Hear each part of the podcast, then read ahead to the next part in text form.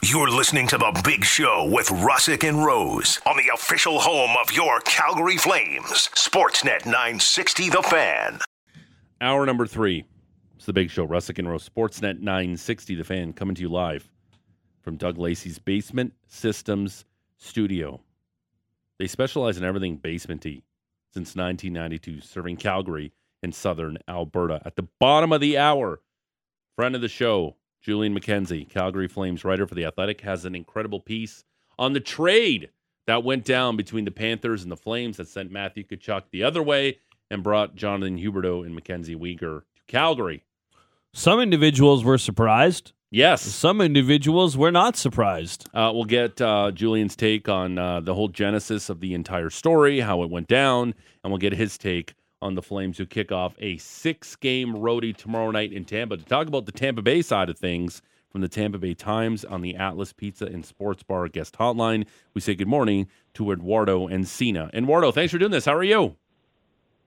Pretty good. Thanks for having me. Appreciate it. No problem. How easy is it to cover a team that you know is going to be good game in, game out, pretty much?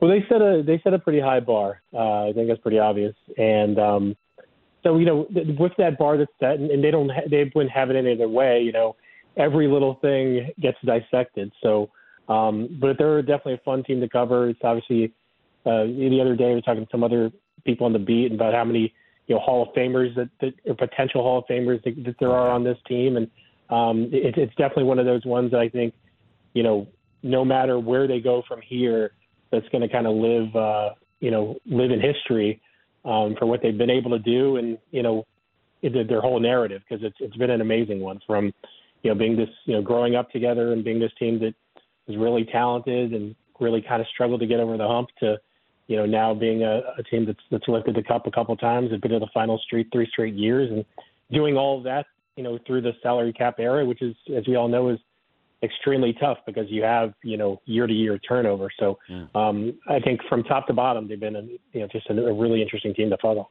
Uh, how is it dealing with Jon Cooper on a day to day basis?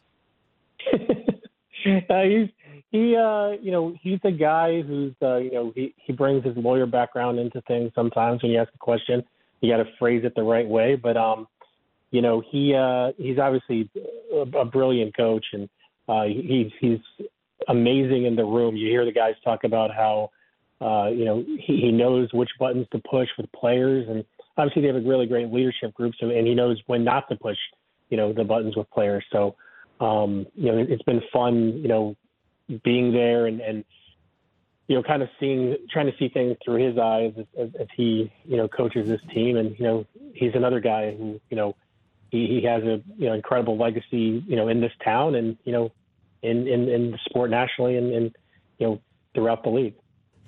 Brayden Point is someone who uh, always interests us here Yeah. in Calgary, being a Calgary guy, uh, top line center for the Tampa Bay Lightning, point per game uh, as we sit right now with six goals and 16 points in 16 games. Who have been the ideal line mates so far for Brayden Point this year, and, and how has his game progressed? Yeah, it- it's been funny because he's, uh, you know, obviously, you know, when we see him every day, we see all the, the big chemistry that he has with Nikita Kucherov, and that's, uh, you know, that, that's something that's developed over the years, and, and you know, it's it's really, uh, it's really fun to see because it's almost that they they know where each other is on the ice, and um, you know, Brayden brings so much with his speed, uh, the way he can, you know, handle, you know, skate and, and handle the puck on a stick, and Kucherov is a guy who kind of is a he's a dissector. He slows the game down. He's always kind of looking for you know, to make plays, and uh, obviously he can score goals as well. And then I think the the key you know factor to the, that third piece this year that's kind of emerged, and, and they really needed to kind of find who that guy was because they lost Ondrej Palat, who had been on that line for so long, has been Brandon Hagel, and he brings so much with kind of a mixture of both. You know, he's he's a guy who has that kind of speed that, that Brayden has, and um, he he's great on the forecheck. He's got a great stick. He's you know he, he's always kind of in your face, you know, on the forecheck, and but uh, but he's a guy who can also kind of be patient like Kucherov too, and uh, you know find where where it is. But those guys have it's taken a little bit of time for them to get used to Hagel and Hagel to get used to them. But right now they're um you know, they're really grooving, and, and and that top line has been the best line uh, pretty much all year, and uh, you know it, it's going to probably continue to be. And then and and Point is such a big part of this team, as you guys know. Is uh, you know he does so much, and, and as he goes, the team goes. You know he sets the tempo so much, and whether that's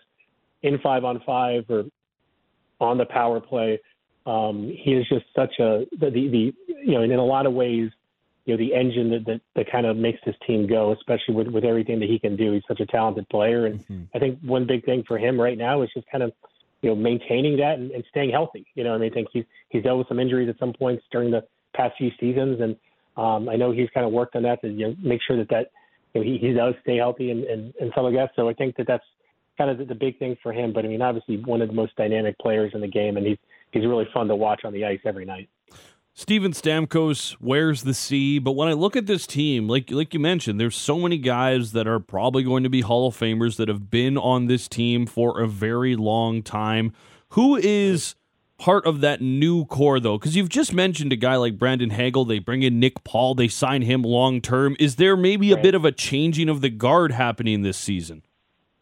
Yeah, so it kind of goes back to the whole thing is you know about you know the cap. You know you, you can you can keep guys, but you know you got to let guys go. And um, it was interesting stat that I saw the other day is that you know there's there's more guys on this team now that have not won a Stanley Cup than have. So um, even though you know the core is the same, like you know the, the names, you know we all know the names the Stamkoses, the Hedmans, the Kucherovs, Vasilevskiy, uh, Brayden Point, guys like that. But there has been a little bit more of a turnover this year, and you know Nick Paul and, and Hagel guys that you know, they came over at, at the trade deadline and were a big part of that cup of the run to this finals last year. But I think this year they they've become more uh, bigger pieces. You know, they're they're both playing special teams now. Uh, they're you know kind of finding their lines in the top six. You know, Hagel, I mean, uh, Paul's kind of emerged as that you know second line center. You know, and uh, you know, I think those two guys are really the guys that kind of stand out as, as kind of this next wave of guys. When you've got to replace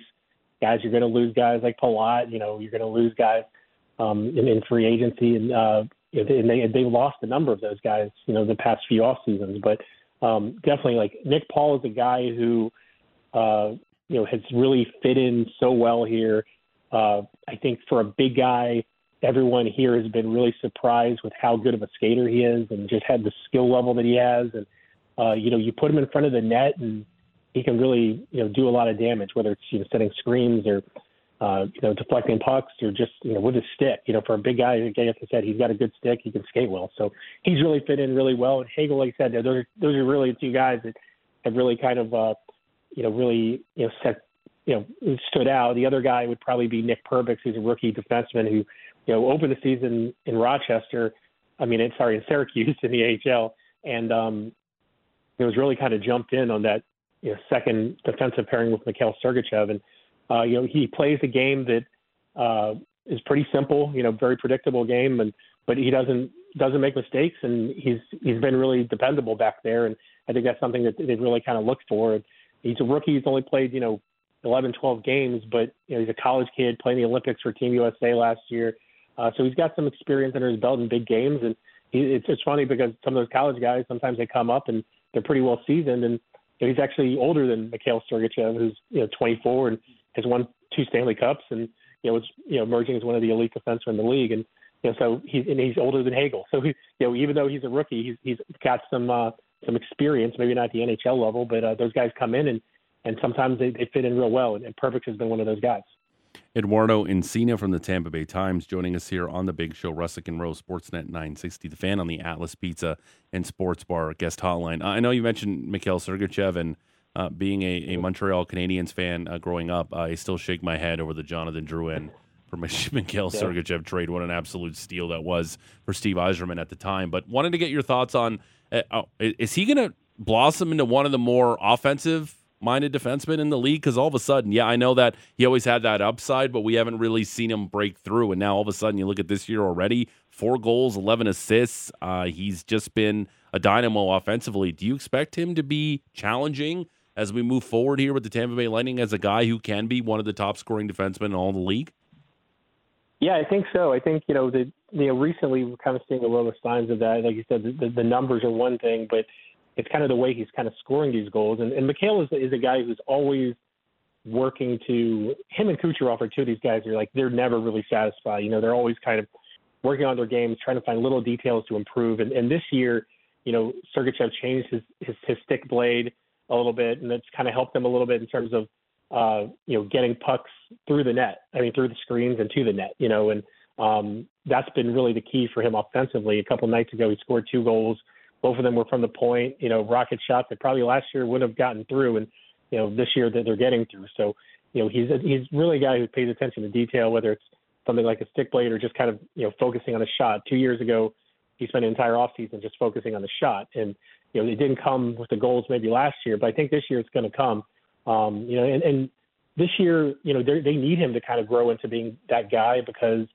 Uh, you know, he, he's kind of moving up from that third pairing to the second pairing with Ryan McDonagh no longer there. And but the thing with him, I think that he's kind of been in a really good situation from day one here because he's been able to learn under two really good defensemen who elite defensemen who are kind of different in, in Victor Hedman and Ryan McDonagh. And he's kind of become that kind of hybrid version of them, you know, and you know, I think, you know, he's really concentrating the defensive side of his game and now, you know, you're seeing that offensive side really blossom. Uh, and I think that that's, you know, they obviously signed him to a, a long-term extension uh, in the offseason, eight years. That's going to kick in after next year. So he's definitely a part of their future, and they believe that he's going to be that you know elite defenseman that can kind of be within that next wave that you know keeps them competitive. You know, after this maybe this this core veteran core group is is, is winding down their time in Tampa Bay. So uh, yeah, he's and, and like I said, I think the thing that's really most impressive with Sergey is that you know he's never really satisfied. You know, and, and last night you know he he had he had a bad play where he overskated a puck and on, on the power play and it ended up a shorthanded goal in their own net. But um, he's a guy who kind of shakes that off, and his teammates around him make sure that he doesn't let that affect him. And it was, and then he ends up having the primary assist on the game winner in overtime and three on three. So, um, you know, he's one of those guys that you know, you, like you said, he's never satisfied. He's always improving, and I think that keeps you faith that he's going to be that guy who's going to be, you know, one of the you know elite all around defensemen uh, that we're going to be talking about in the next few years. Andrei Vasilevskiy started in 11 games, 5 5 and 1 in those 11 with a 3.1 goals against and an 898 save percentage. They're not Andrei Vasilevskiy like numbers, um, but what are you seeing? Is that uh, maybe a, a, little bit of loose play early on from the team as a whole, or is this some actual struggles for the Russian netminder? Yeah, for sure. I think that uh, it's probably a little bit more of the uh, of, of what the first thing is, is I think that this year, uh, yeah, those stats are, are pretty deceiving because I think this year that Vasilevskiy's played well and he's kept them in a lot of games. You know, uh, there's been a lot of games that maybe have been one ones or one O's that the Lightning have allowed some, you know, grade A opportunities, and he's kept them in the game. So I think that, um, you know, this the, the if there's one thing that this team's still trying to find its way in is, is on in their own end in terms of turning the puck over in their own end and allowing some of these odd man rushes or, you know chances in, in front of the net. And you know Vasilevskiy's been there to, to prevent a lot of those. And I think sometimes when you have a, a goaltender who's as good as Andrei Vasilevskiy, you almost become a little I don't know, usually become more complacent, but like you think that that's you know you, you just kind of let it go because you know that he's going to bail you out most times. And um, you know a lot of times he has. And I think the volume of, of those opportunities that, that they allowed has kind of lead, led to those numbers that you're seeing with, with Vasilevskiy. But, um, you know, I think that, you know, he's a guy too who also kind of gets into his groove at some point in the season. And we're going to see, you know, a time, I think, you know, I don't think, I think his numbers were probably, I don't know if they were like that, but, you know, probably a little around the same, you know, the first month of the season last year. But he, he really kind of hits a groove at one point where, you know, all of a sudden he's on this, you know, 12 game win streak and, you know, you know, 940 save hmm. percentage. And, and then, you know, you know, okay, Andrei Vasilevskiy's Andrei Vasilevskiy, but also kind of comes in with them honing and, and tightening down, you know, just their game on the defensive end. So I think that that's, you know, there's, there's two parts of it, but I, I think definitely some of those numbers are a little bit, uh, a little bit deceiving when it comes to Vasilevskiy. Well, and I'm interested always when a team has a bona fide number one goaltender, and there aren't that many of them in the yeah. NHL. Vasilevskiy's one, Shesterkin's another. And you look at the Rangers, and their backup goalie, Jaro Halak, is having a lot of struggles this year. He's 0 4 and 1, which means that they have to lean so much more on Shesterkin. But in Tampa, they're getting some results out of their backup, Brian Elliott. How is that going to help maybe keep Vasilevskiy fresh if this team wants to go on another deep run? Yeah, it's huge because you know this team actually had a lot of back to backs early on. The first like two weeks, I think they had three back to backs. So Elliott got a lot of playing time early, and now you know they're kind of in this you know have a little bit more of a, rhythm in the schedule. Um, but you know you're seeing Elliott still you know play. It doesn't have to be a back to back. You know he played it last night and you know, he allowed four goals, but again I, I think those that was pretty deceiving because there were some like you said there was a shorthanded goal and a couple other ones that there were Brian Elliott really couldn't do much about. So um, but yeah, I think when you have that dependable backup, and, and like you said, it's, one of the things that's, that's amazing about this year is just one, how many teams don't have that tandem of like a dependable one-two, or even a, you know, trying to figure out who that number one is in, in general, but also just how much turnover there's been amongst goaltending.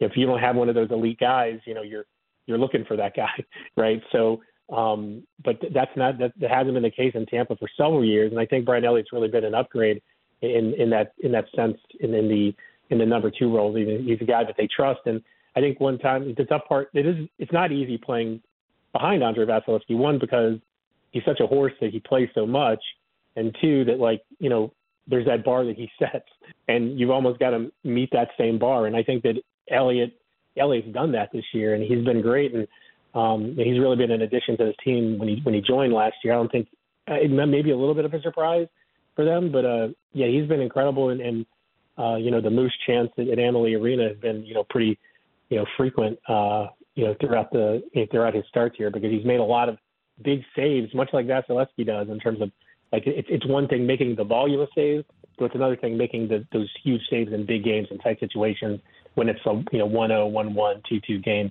you know and late. So he's he's been both of that. So I think he's raised his game you know, just being with the with Vasilevskiy and, and being his backup. Uh, Eduardo, I know you weren't covering the team at the time, but when the mm-hmm. when the Flames and Lightning get together, uh, there's a lot of memories yeah. back to 04 here, and more specifically, Game Six when it was in, when the puck was. A lot of Flames fans say it was in.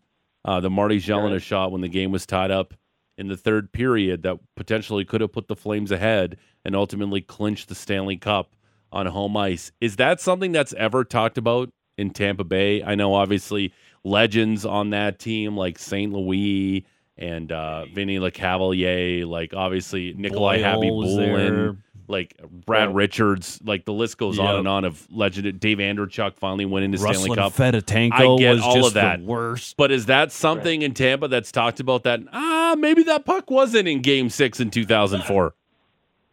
Yeah, I don't know how much that's talked about in Tampa because I think they they more talk about the way that that game ended, you know. Um, but I think, you know, I, I think that, um, but yeah, I mean, like that, that team obviously, you know, lives in, you know, lives in history here. I mean, this obviously is not a traditional hockey market, and and you know, though that team and those guys specifically, you know, those names you mentioned, were the guys that really kind of brought hockey to life in Tampa Bay. You know, mm-hmm. I mean, this is Florida you know, and um, you know, even now, I think even even now, even though the success that these guys have had now, like I think they still kind of live on a with a chip on their shoulder that like, you know, people really don't think they're the real deal because you know they're in Florida and you know they're not necessarily you know they're not they're not an original six, they're not you know one of these traditional markets, you know, and um, like do they really get the respect that they deserve? And you know, it's amazing to think that way because of the success they've had, but um, you know, I, I think that goes just to there's always kind of going to be a chip on their shoulder. But you know, going back to that 04 team, is that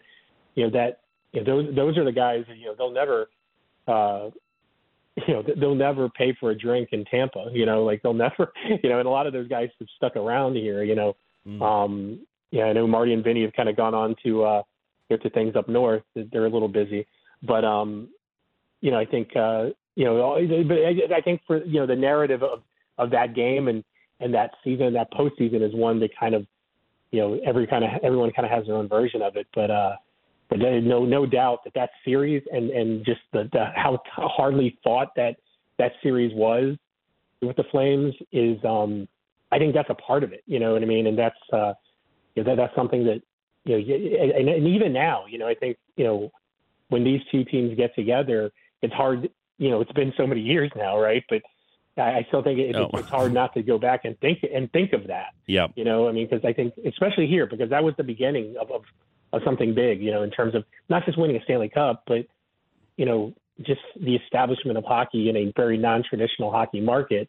And then now, you know, you see here, you know, there's probably more Go Bolts banners around town than there are maybe, you know, Bucks banners or Rays banners or stuff like that. So, I mean, this no doubt is a hockey town, and that's it would be interesting to Mm. know what would happen if it did if it did go the other way, you know, um, because then you're still chasing it. Right now, they've got three Stanley Cups, and you know, you know, Mm. obviously that means a lot to you know establishing you know the fan base and the following and everything like that. But um, yeah, I don't know if I really answered your question, but Yeah, that's Uh, uh, but yeah. basically you're saying is sunshine and lollipops in Tampa Bay, and uh, just years and years and years of what ifs here in Calgary. That's that's no big deal, Yeah. Eduardo. That's that's how it worked. Things really worked out for you in Tampa Bay, and people in Calgary still saying to this day that puck was in. Yeah. Eduardo Encina from the Tampa Bay Times. Uh, Eduardo, great stuff. Thanks for jumping on today. anytime. Thanks for having me, guys. Uh, Eduardo was on the Atlas Pizza and Sports Bar guest hotline, brought to you by Atlas Pizza and uh, Sports Bar. It's a 14 time Consumer Choice Award winner for takeout or delivery. Call 403 248 3344 or dine in at Atlas Pizza, 6060 Memorial Drive, Northeast. Uh, you and I are kind of fighting it right now. It's a bit of a Like, slog. usually, like I, I like to come with a lot of energy. yep. Like my favorite, uh, my favorite, um, Mo, Mo, Mo Pete, great Toronto Raptor. Sure. Uh, he was an analyst uh, for the Three Letter Network, Yeah, I believe you. and uh, he's no longer an analyst. Okay. Uh, I, I think I know why. The only thing he ever said was the team needs more energy. I'm like, okay, yeah, I know Mo. Like, I get it, Mo Pete. Uh, Raptors got to come on the second half with more energy. Yeah, okay, Okay, great. great. That's great. Great analysis. Ground, groundbreaking. You and I need a lot more energy because you and I, I think, are still recovering from the amount of beef we had last night. Because you and I and producer Patrick Dumont and our next guest, Julian McKenzie, met up with us. We went to uh, Ruth's Chris at the at the base of uh, the base of the Calgary Tower Ooh, fancy. and uh, it was delicious. Uh, we enjoyed our meal. Shout out to everyone there, and our waiter. Um, Madani that guy was a stud. crushed it. Uh, he reminded me of uh, John Turturro's character Emilio in Mr. Deed, starring Adam Sandler. Mm-hmm. He was just there, and he appeared. And I think I have a knack. I didn't realize this till last night, till you pointed it out. And Patrick Dumont, you can back us up on this. Anytime I said something basically offside, Yeah. he was right there pouring a drink for us or something. Anything remotely. About four time, four or five times, there's something being said, and he was coming up right behind you, and you were saying Yep. something a little off color. It was all right. yeah. Either it was a swear word or something else that we were talking about. Like Yeah. he just had a knack. A punchline for a joke that was really jarring if heard out of context. Yeah. Something like that. Sure. But uh, shout out to the great people at Ruth's Chris uh, last night for the uh, Danielle, fantastic experience. story. Danielle and Madan and Yeah. Madan. Yeah. we learned about Ruth's Chris and how the first one burned down, so they had to put another name on it for legal reasons. And Ruth Fratelli, uh, Fertel didn't like the uh, the actual name. No, doesn't like the name, but She, but it worked out for her but the, in that franchise, the darn thing does does Yeah. all right. Ruth's Chris is uh, definitely check it out at the base of Food the uh, so good. Calgary uh, Tower. We had a lot of fun last night, and we also drank some wine and uh, rolled into bed last night. And I think that's why we're a Little slow motion today. like I I I haven't been feeling it till the eight a.m. hour here no, because I usually like to bring the energy. this I li- isn't like I'm like the I'd like to be. If Mo if Mo Pete was listening to our show, it's like you guys got to pick up the energy. and the other That's thing, essentially that's all you could say. the other thing too is like you know pizza pig out that was on a weeknight and we did that and we were out late and i i would argue i imbibed more that evening but the next day you just feel so loopy that it doesn't you don't really start to feel tired Mm, where i think because we did just the half measure yesterday with the sauce yeah. that now it's kind of kicking in So we should have went. we should have put the pedal down You're right. We should have went super hard. Then. yeah we I should should have have busted out the shots then. shots at the table in ruth's chris Yeah, making a scene like maybe drinking some scotchy scotch scotch. scotchy scotch for dessert? scotchy scotch Um, we got we got some housekeeping. Hmm? Housekeeping. We got some housekeeping. We need more lemon pledge. Um, my the pardon Tommy Boy. Um, we do that all the time with my buddies and I. So when we're on Mine, mine's a Family Guy reference. Uh, mine's a Tommy Boy reference. Yeah. Um, so because I'm old, uh, we got to give us uh, the final results for the poll at Sportsnet 960. What the Flames' victory song is going to be? I I think that I think I once think you the played listeners that clip, I think the listeners have come through. I think you played that clip over over this song, and I think that pushed it ahead. Yep. Okay, I would so agree. we'll we'll we'll wrap that up. Uh-huh. Uh, we'll still take a couple text messages on uh, the coolest thing you've got at a game at a souvenir because the Lucas Raymond stick was scooped into the stands and some rando in uh, Anaheim ended up with a stick. That's awesome.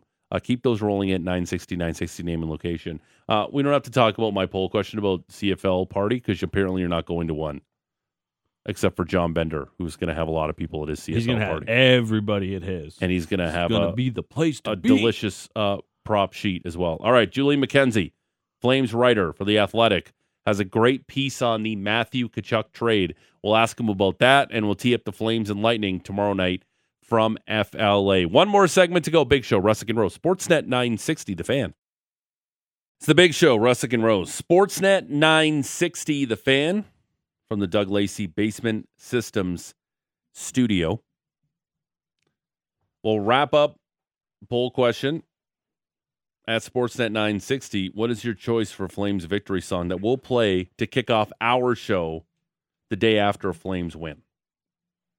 Vote. You got 23 minutes left to vote for Spitfire by the Prodigy, The Mhm. Heat is On by Glenn Frey, nice. Disco Inferno by the Tramps, or Bonfire by Knife Party. Disco Inferno. That was my vote. Okay. Vote those in. Uh, don't bother voting on my. If you if are you going to a Grey Cup party this week? Because you're clearly not. You're just not. Nope. Over ninety percent of our listeners saying no. no I will. Um, I'll probably watch at home, litter a whole bunch of coin all across the table, and uh, see if we can make some money back. okay. Uh, I like that. I like the cut we of your can jib. give some best bets tomorrow too.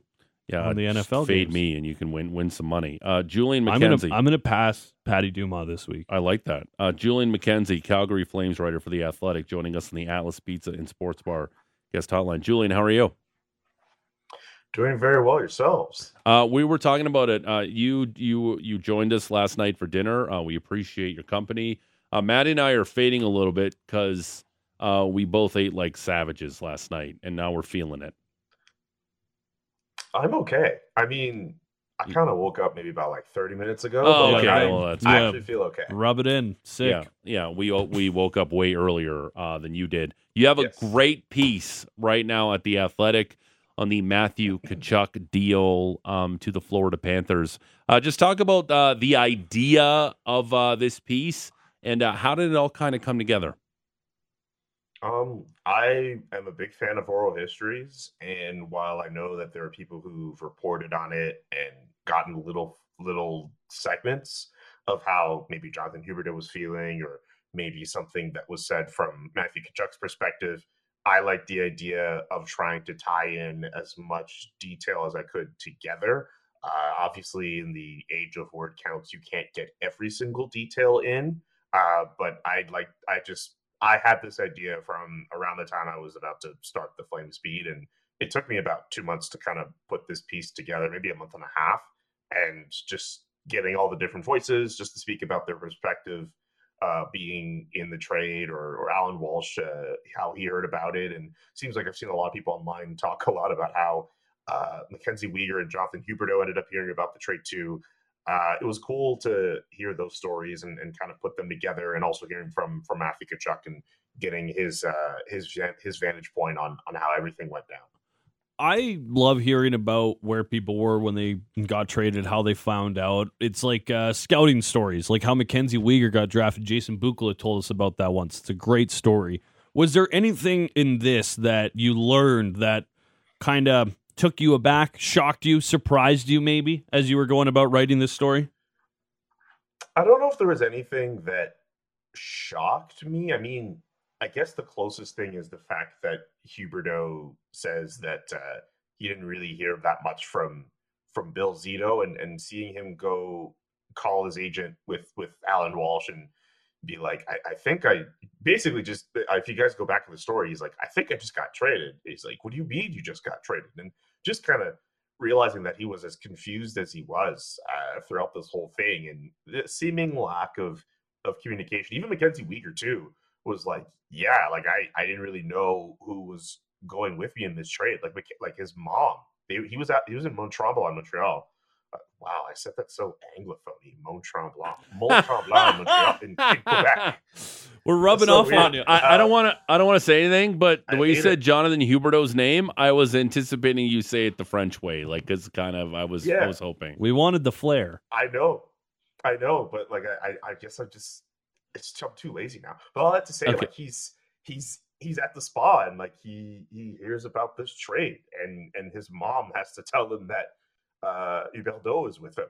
And, and like that's I think that's kind of wild. If I was a player and I knew it was getting moved, I want to I would want to know everything from the GM who's who's trying to trade me. But maybe I wouldn't care as much, and maybe I'm just kind of speaking with the benefit of hindsight. But yeah, I think those details uh, kind of surprised me. And the Cole Schwindt story as well about Yeah. him being in the middle of the middle of nowhere, and then having and then he turns off his generator, and then uh, the very next day he has to you know get back to civilization essentially to discover he's been traded to Calgary. Some pretty cool things in there for sure. Highly recommend that you go check it out. We don't want to spoil everything in the story, but I did want to ask you about the Matthew Tkachuk interview as well. Was there anything that stood out to you there? Was there how how did that interview come apart too? Um, shout out the Panthers PR staff. That's that's really it. Like, I, there's no crazy like, uh, you know, I had some hidden source. It was just, you know what? Let me see if he'd be willing to talk, and he was willing to talk. And in in talking to him, and and and kind of just hearing how much he liked Florida, and and also what he felt about being in Calgary, and and and how much the fans and being in that city meant to him. I can understand why fans in Calgary liked him as much. I mean, there's the play, there's the player on the ice, there's the play on the ice, but I think there's a personality aspect to it. There's a reason why you go to Calgary games and you still see fans wearing Matthew Tkachuk jerseys. Like he's definitely one of those guys that if he's on your team, you're rooting for him, and if he's not on your team, you you do not care about that guy. And he comes across as a as an affable personality. Like he's somebody who I could completely understand why fans would get behind him, and not just because of the name and the lineage and all that. But I, I think just in terms of a personality, I understand. I have a slightly better understanding as someone who was just inserted into the beat after the trade happened. Uh, Julian, uh, th- there's some breaking news uh, from the sporting world. I want to just share with our listeners. And uh, you did a week of shows with me uh, covering this team. According to ESPN's Jeff Passan, uh, All Star outfielder Teoscar Hernandez has- been traded to the Seattle Mariners. So No Teoscar way. Hernandez now off to the Seattle Mariners. Uh, we don't know what the return is right now on this deal, but I would assume it's some sort of arm, be it a starter or a bullpen arm. So, uh, breaking news from ESPN's Jeff Passan, the actual Jeff Passan. I double checked, not like somebody who bought the check mark for Jeff Passan, and it's like Jeff Passan with like two N's. No, uh, it's Jeff Passan uh, reporting that the Blue Jays have traded Teoscar Hernandez. Uh, as Maddie uh, said, uh, check out that piece. It's very well written. It's awesome. The insides, uh, the insides of, of a, just an incredible trade this summer by Brad Treliving, uh, trading away Matthew Tkachuk to the Florida Panthers. Um, Jonathan Huberdeau, you mentioned him. Uh, how surprised were you when you saw him on that quote unquote third line with Michael Backlund a couple nights ago? very surprised. Um, I had even written that it was probably going to be likely that, uh, well, with, with with the play that Adam Zishkin was having, uh, I felt that Daryl Sutter was going to have to put himself in a really interesting position. Does he find? Does he break up that top line, which he had already said, you know, hey, no experimentation with Elias Lindholm, or does he put him on a line with Nazem Kadri? Uh, obviously me not being in the market long enough, the idea of him being on a line with Michael Backlund, who people feel is like a fixer, and I guess if you look back at his his years in the organization, the people he's played with who have needed their their play to have like a bit of a jump start, I, I- it did not really. It, I'll just admit it, it didn't cross my mind that he would be on a line with Michael Backlund.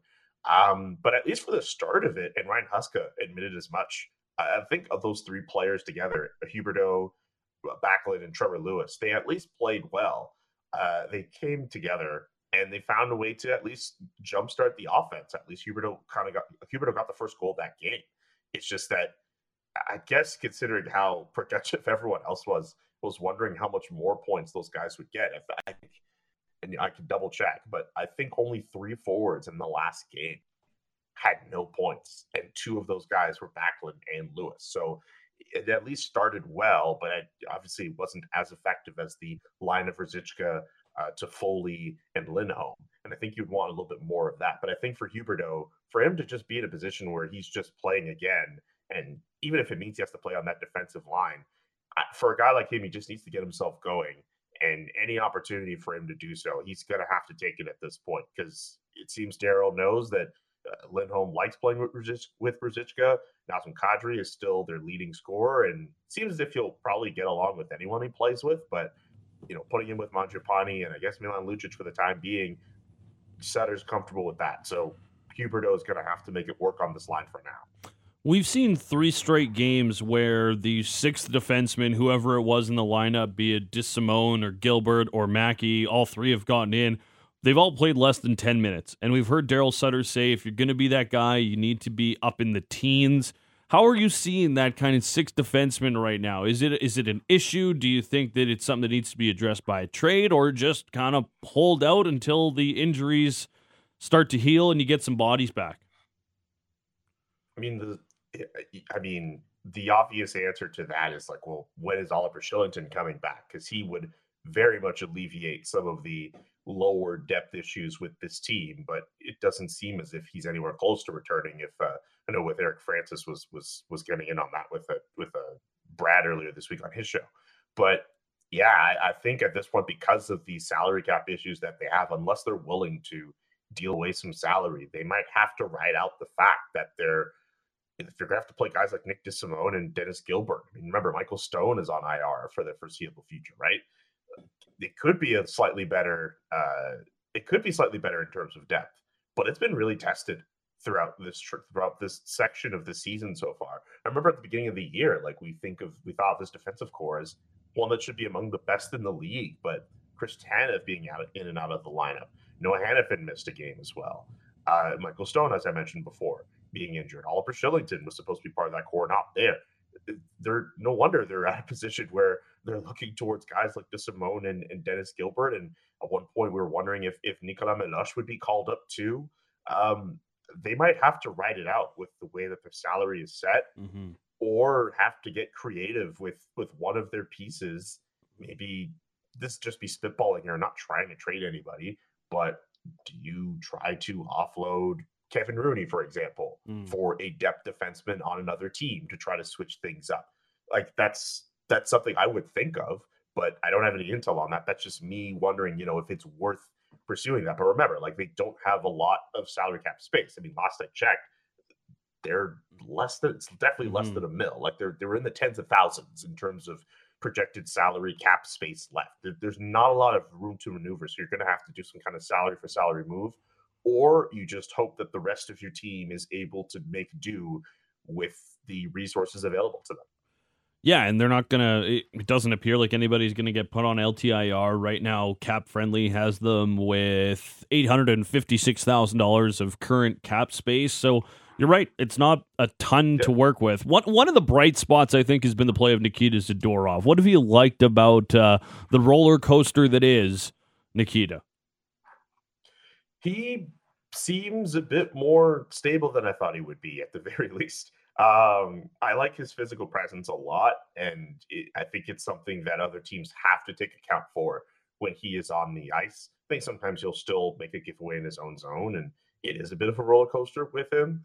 But otherwise, I think the fact that he's usually, at least when the team is at full strength, even if he's on a third pairing, he still finds a way to be effective while still logging in some very big minutes. I guess it's the fact that he's not placed up so high in the depth chart and not as much pressure on him to to succeed that's leading to the uh, the early season success so far. But definitely the physical presence and and just the fact that he's not making as many mistakes at least in the first few games of the year and at some points now too i think that helps with his success right now. Julian what have you made of jacob markstrom's play so far this season? Man um to start i remember i think on this show i think i think definitely on haley's show too I defended him. I was like, hey, like he's he, he's having a better point in the year now than he did at the start of the year. But I think I'm at the point now where I can say that Jacob Markstrom is not the full problem when it comes to defending leads and, allow- and allowing as many goals, but he definitely needs to be better.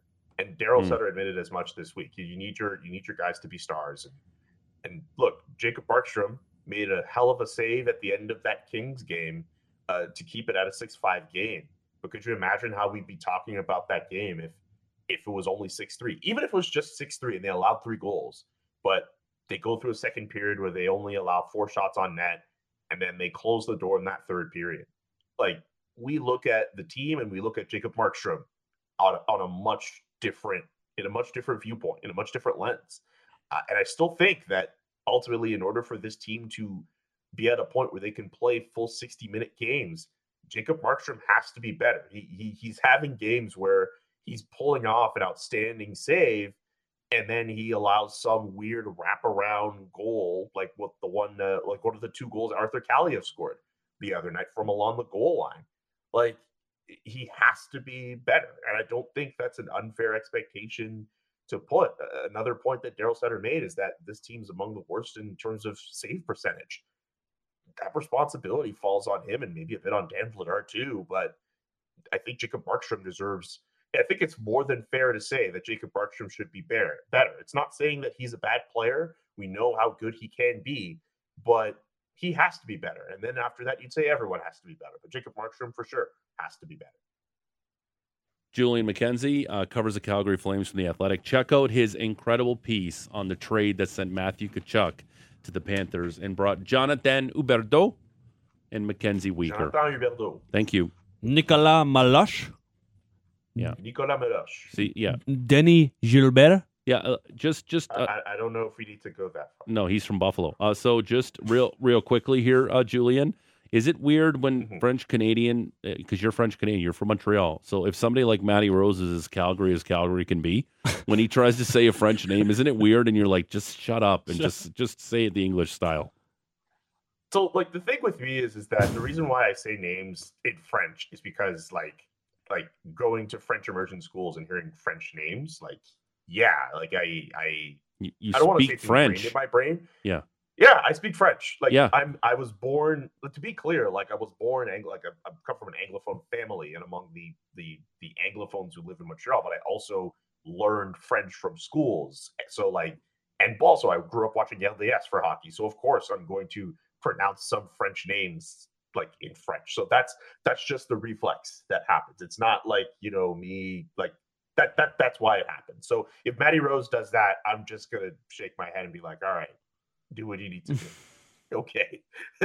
no judgment. Okay, I like it. I'm Uh, just trying to be more cultured. yeah. That's You- my you point. can't- Clearly. You can't be any more cultured. Oh, uh, thanks, Julian McKenzie, That's- Calgary Flames writer for the Athletic. Uh, we'll talk soon, pal. Thanks for this. All right, peace, my friends. Uh, there he is on the Atlas Pizza and Sports Bar guest hotline. 14 time, 14 time Consumer Choice Award winner for takeout or delivery. Call 403 248 3344. Uh, We're at the uh, hospital home lottery thingy tomorrow. It's Chris Sutter time. That's what this feels like. Okay. Um, we're on location tomorrow. I don't think you can come say hi. I don't think you're allowed in, but uh, Uh, not Brody when we're on the there. It's too early when we're there. yeah. But later, Bro, down- I'll just do it after the break. So we'll just do the read. I got to do another Rogers business read. Shout out Rogers for business. I though. love Rogers and business and Rogers cell phones. Uh, that's it for us. Uh, thanks for listening. Brody on the beat live on location tomorrow. Super excited. The best segment in all of Canadian sports radio. It's the Big Show. Russick and Rose. Talk to you tomorrow. Bye. Bye.